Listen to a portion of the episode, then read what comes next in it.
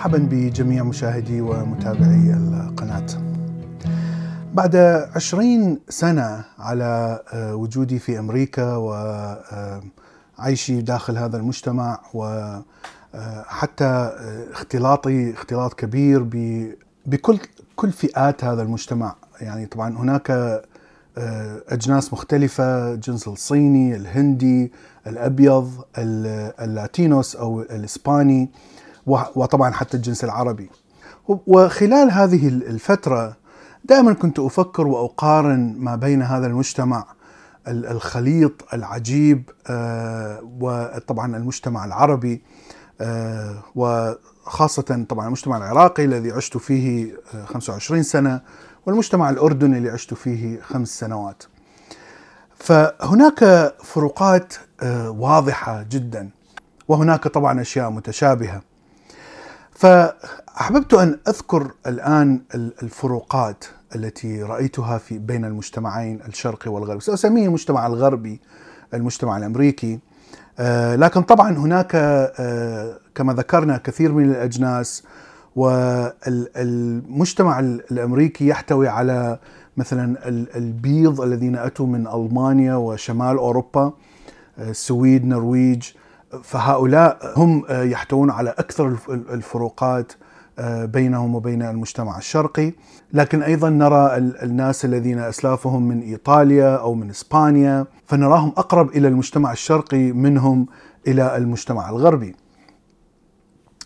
فإذا ما هي الفروقات؟ الفرق الأول آه الذي لمسته وهذا يلمسه كل مهاجر آه يأتي إلى ربما إلى أوروبا وأكيد إلى أمريكا.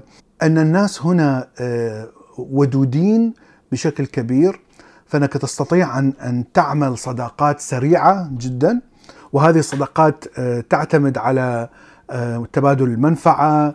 لكن الناس هنا لا يكونون صداقات قوية. الشخص هنا يسمح لك بالتقرب إلى حد معين لكن هذا الحد هو معرفة سطحية. عندما تحاول ان أن تدخل أكثر وتقترب أكثر من هذا الشخص فسيمنعك. لكن في الشرق المجتمعات الشرقية أنا رأيت العكس. الإنسان هناك من الصعب التقرب إليه بسرعة لكن آه، من الممكن أن تكون صداقات قوية جدا تبقى إلى نهاية العمر. وهذا الإنسان الذي آه، سمح لك أن تقترب آه، سيكون إنسان وفي جدا وسيساعدك في المحن وستعتمد عليه وهذا الشيء لم ألاحظه هنا ربما يعني لم يسعفني الحظ خلال هالعشرين سنة آه، لكني حاولت كثير في في الخمس سنوات الأولى أن أن أقترب من من ناس معينين آه، أحسست أنهم قريبين جدا من نفس الأفكار نفس ال ال الأخلاق مثلا لكن لم أستطع. هناك آه، طيبة قلب واضحة عند الإنسان الشرقي. وتظهر هذه الطيبة بشكل واضح مع الغرباء فإنهم يساعدون الغرباء. لكن أنا لاحظت أن هذا الشيء محدود. آه، فإذا كانت المجتمعات في حالة مادية ميسورة لا تحتاج أن تكون غنية آه، نرى أن هناك آه، مساعدة كبيرة وطيبة قلب واضحة. إذا كانت هناك مجتمعات فقيرة قسم منهم سوف يستغل هذا الإنسان الغريب بدلا من أن يساعده. أنا هاي رأيتها في العراق وفي الأردن، يعني ليس فقط ليس هناك شعب كله طيب أو شعب كله خبيث. هناك دائما المزيج من من من كل شيء. الناس هنا آه، لديهم نفس هذه الطيبة لكنهم لا يظهرونها إلا إذا كان هناك تبادل آه، منفعة بمعنى أنهم سيساعدون إذا كانوا مثلا في جمعية خيرية وهذه الجمعية تحاول أن تجمع التبرعات فهم سيساعدون الغرباء آه، لكن يجب أن يكون هناك شيء آه، ينتفعون به. رأيت أيضا آه، كلا المجتمعين يبحث المال لتزيد من من غريزة القوة والسلطة والامتلاك، طبعا الامتلاك والشعور بالأمان هو مهم جدا في المجتمعات الغربية. آه، لأنه لا لا توجد آه، وحدة العائلة أو العشيرة، فكرة العشيرة آه، موجودة لكن ليست بالحجم الكبير الموجود في المجتمعات الشرقية. أغلب الناس لا يوجد لا ينتمون إلى عشيرة ولا ينتمون إلى عائلة أجيال من العائلة أو أنساب كثيرين وأولاد عم وأولاد خال كثيرين. فهم يجمعون المال حتى يشعروا بالأمان والاستقرار. حتى يصبح عندهم مبلغ جيد من المال حتى يستطيع أن يصرف على نفسه عندما يمرض عندما يكبر. هذه الأشياء آه، ليست موجودة هذه افكار ليست موجودة في المجتمع الشرقي. آه، المجتمع الشرقي في ناحية أخرى آه، المال هو وسيلة للسلطه للقوة للسيطرة على الآخرين. وهذه غريزة قوية جدا في المجتمع الشرقي. ترى أن كل إنسان يحاول أن أن يمتلك أكثر وأكثر من السلطات. وإذا كانت السلطة لا تأتي من المال فإن المال غير مهم. فالمال هو فقط وسيلة لامتلاك هذه السلطة والقوة في المجتمع. الشرف فكرة الشرف أيضا تختلف اختلاف كبير بين المجتمعين. المجتمع الشرقي يرى الشرف هو الجنس مع المرأة التي ترتبط بها سواء كانت زوجة آه، أم بنت أو أخت. آه، إذا ارتكبت الجنس مع شخص آخر غير مسموح به فإذا هذا هو الشرف. آه، بينما فكرة الشرف في الغرب هي الصدق الأمانة هي الأخلاق الحميدة التي نعرفها. في الشرق مثلا وحتى نحترمها عند الإنسان عندما يكون عنده أخلاق حميدة فيكون إنسان مثلا موثوق به. فالغرب يرى هذا الإنسان هو أنبل أنواع الشرف. آه، لكن الشرق طبعا الشرف عنده فقط يرتبط بالعملية الجنسية مع المرأة ولهذا المرأة لا شرف لها في المجتمع الشرقي. لكن المجتمع الغربي الشرف هي صفة موجودة عند المرأة وعند الرجل. الشيء الآخر آه، هو التعامل الاجتماعي ما بين الأفراد. وهذا شيء لاحظته أكثر آه، في العراق أكثر من الأردن. أن كل إنسان يحاول أن يفرض سيطرته على الآخر. آه، سواء كانت قوة جسدية أو قوة عقلية أو قوة فكرية أو قوة مالية قوة عشائرية. المهم أن كل التعامل ما بين الأفراد في المجتمع هو عبارة عن صراع وهذا الصراع دائما يكون هناك فيه شخص غالب وشخص مغلوب.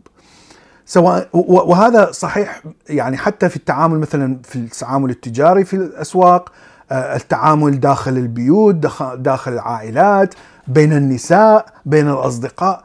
هذا الشيء لاحظته بشكل واضح جدا في المجتمع العراقي. فكل إنسان يحاول أن يفرض السيطرة ويفرض الرأي الذي يؤمن به هو على الآخرين. وكأنه يعني بهذا الفرض آه، أنك سوف تستطيع أن تثبت لنفسك آه، بقيمة نفسك يعني قيمة الأفكار قيمة آه، المال الذي تملكه. من ناحية أخرى أرى أن هذا الصراع بين الأشخاص موجود في الغرب لكنه أقل بكثير. فكثير من الناس يحاولون أن يتواصلوا فيما بعضهم البعض حتى يصلوا إلى حالة من من التوازن سواء كانت توازن فكري أو توازن أخلاقي أو توازن حتى توازن مالي آه، وهذا الشيء قليل لم ألاحظه في في المجتمع الشرقي. وطبعا كما ذكرنا الروابط العائلية والعشائرية قوية جدا في المجتمعات الشرقية وهذه تؤثر بشكل كبير على حياة الفرد آه، وطريقة تفكيره وإحساسه بالأمان. دائما وجود ناس يساعدونه في حالة ما احتاج أو في حالة ما أصابه آه، مصيبة. وهذا الشيء غير موجود في المجتمع الغربي وهذه الأكبر مصيبة في المجتمع الغربي. الإنسان هنا في قلق دائم وقلق مستمر وهذا القلق آه، سببه دائما هو عدم وجود الأمان. هناك في أي لحظة ممكن أن آه، تطرد من عملك ولا تستطيع أن تدفع آه، إيجار أو تدفع الضرائب مثلا آه، وممكن أن ينتهي بك المطاف إلى الشارع إلى أن تنام في الشارع. هذه الحقيقة واقعة وممكن أن تحدث لملايين من البشر هنا. لكن نفس الفكرة غير موجودة في المجتمع الشرقي، قليل من الناس الذين لا ينتمون إلى عشيرة أو إلى عائلة وهم منبوذين مثلا أو اختاروا أن أن يعزلوا أنفسهم. لكن هنا تقريبا كل الناس معزولين. الإنسان هنا يتعلم أن أن يفكر بنفسه ويتعلم أن مصلحة نفسه فوق الجميع.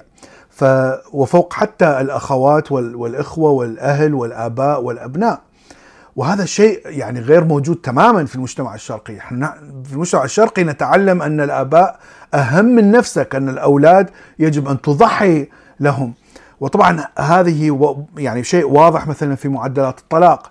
آه، ترى أن الآباء أو أو الأزواج في المجتمع الشرقي يضغطون على أنفسهم ويعيشون حياة آه، آه، نكد وحياة كئيبة لأنه يفرض نفسه على العيش مع هذا الشخص الآخر في سبيل أن الأطفال يكبرون في مجتمع أسري لكن هنا يعني نفس الشيء غير موجود الإنسان يفكر في مصلحة نفسه فقط ولا يهتم بالأطفال أو الأولاد أو أو, شيء آخر. فهذا القلق المزمن الموجود هنا آه، يسبب كثير من الأمراض النفسية ويشكل حتى أخلاق الإنسان بحيث أنه دائما يفكر في الأمان، كيف أستطيع أن أعيش بأمان هنا؟ بمعنى كيف أستطيع ان أجلب المال بشكل آه، سريع آه، حتى أشعر بهذا الأمان.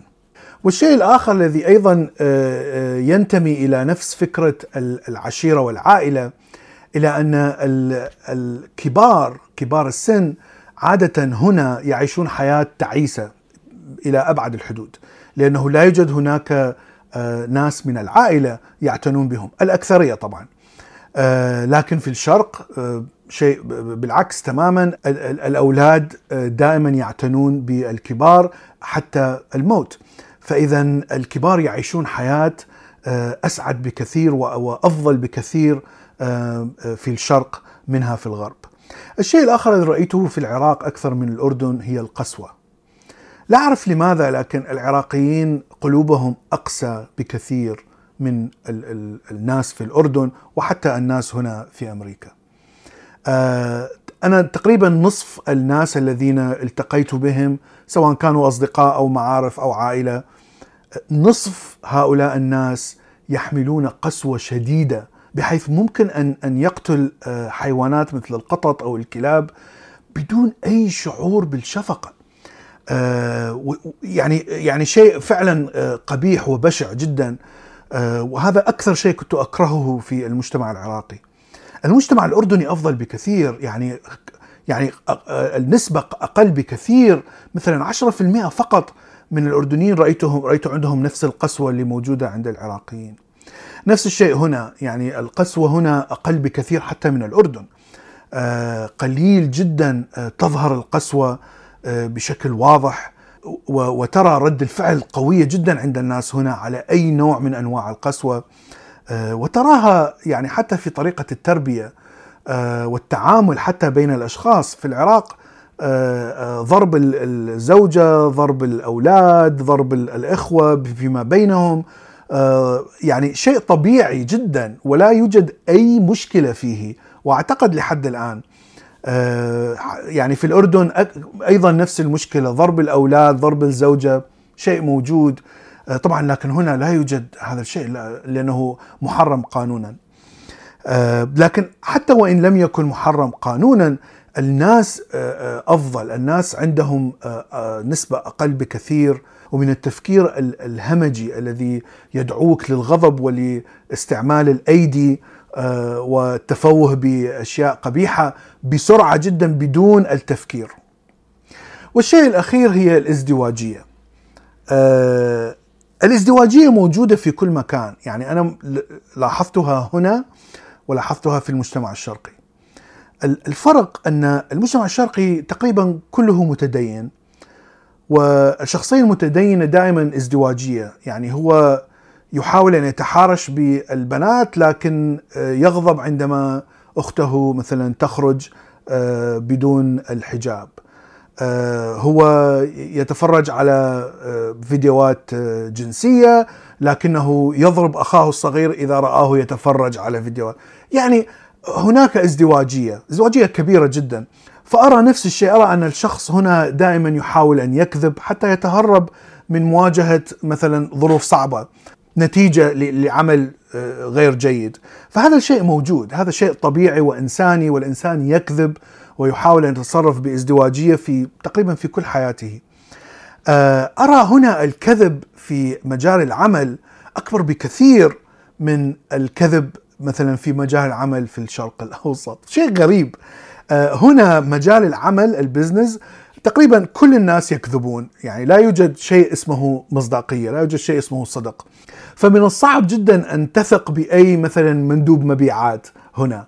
الشيء الأخير الذي لاحظته هنا أن الناس عندهم كثير من الأهداف الشخصية التي يحاولون أن أن يطبقونها في الحياة. يعني الهدف ليس فقط العيش على هامش الحياة.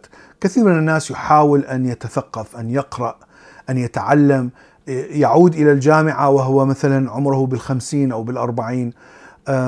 يحاول أن أن يخترع شيء أن يكتب آه، كتاب أو رواية جديدة مثلا. وهذا الشيء غير موجود في المجتمعات الشرقية. آه، الإنسان في الشرق المراهق يكون عنده هذه الأحلام. أنا كنت مراهق وكان عندي كثير من الأحلام. آه، أن أفعل شيء وأخلق أشياء جديدة في المجتمع إلى آخره، لكن آه، عندما يكبر الإنسان ويتزوج مثلا وينجب الأطفال آه، ويدخل في في معركة الحياة الحقيقي تنتهي هذه الأفكار ويتحول تتحول حياته على الهامش. فالخلاصه أن هناك أشياء أكيد أشياء إيجابية كثيرة في المجتمع الشرقي مثل الارتباط العائلي والعشائري والذي يعطي الشعور بالأمان آه، الغير موجود هنا. آه، لكن أيضا هناك الحياة الازدواجية والكذب على النفس. هناك الحياة على الهامش.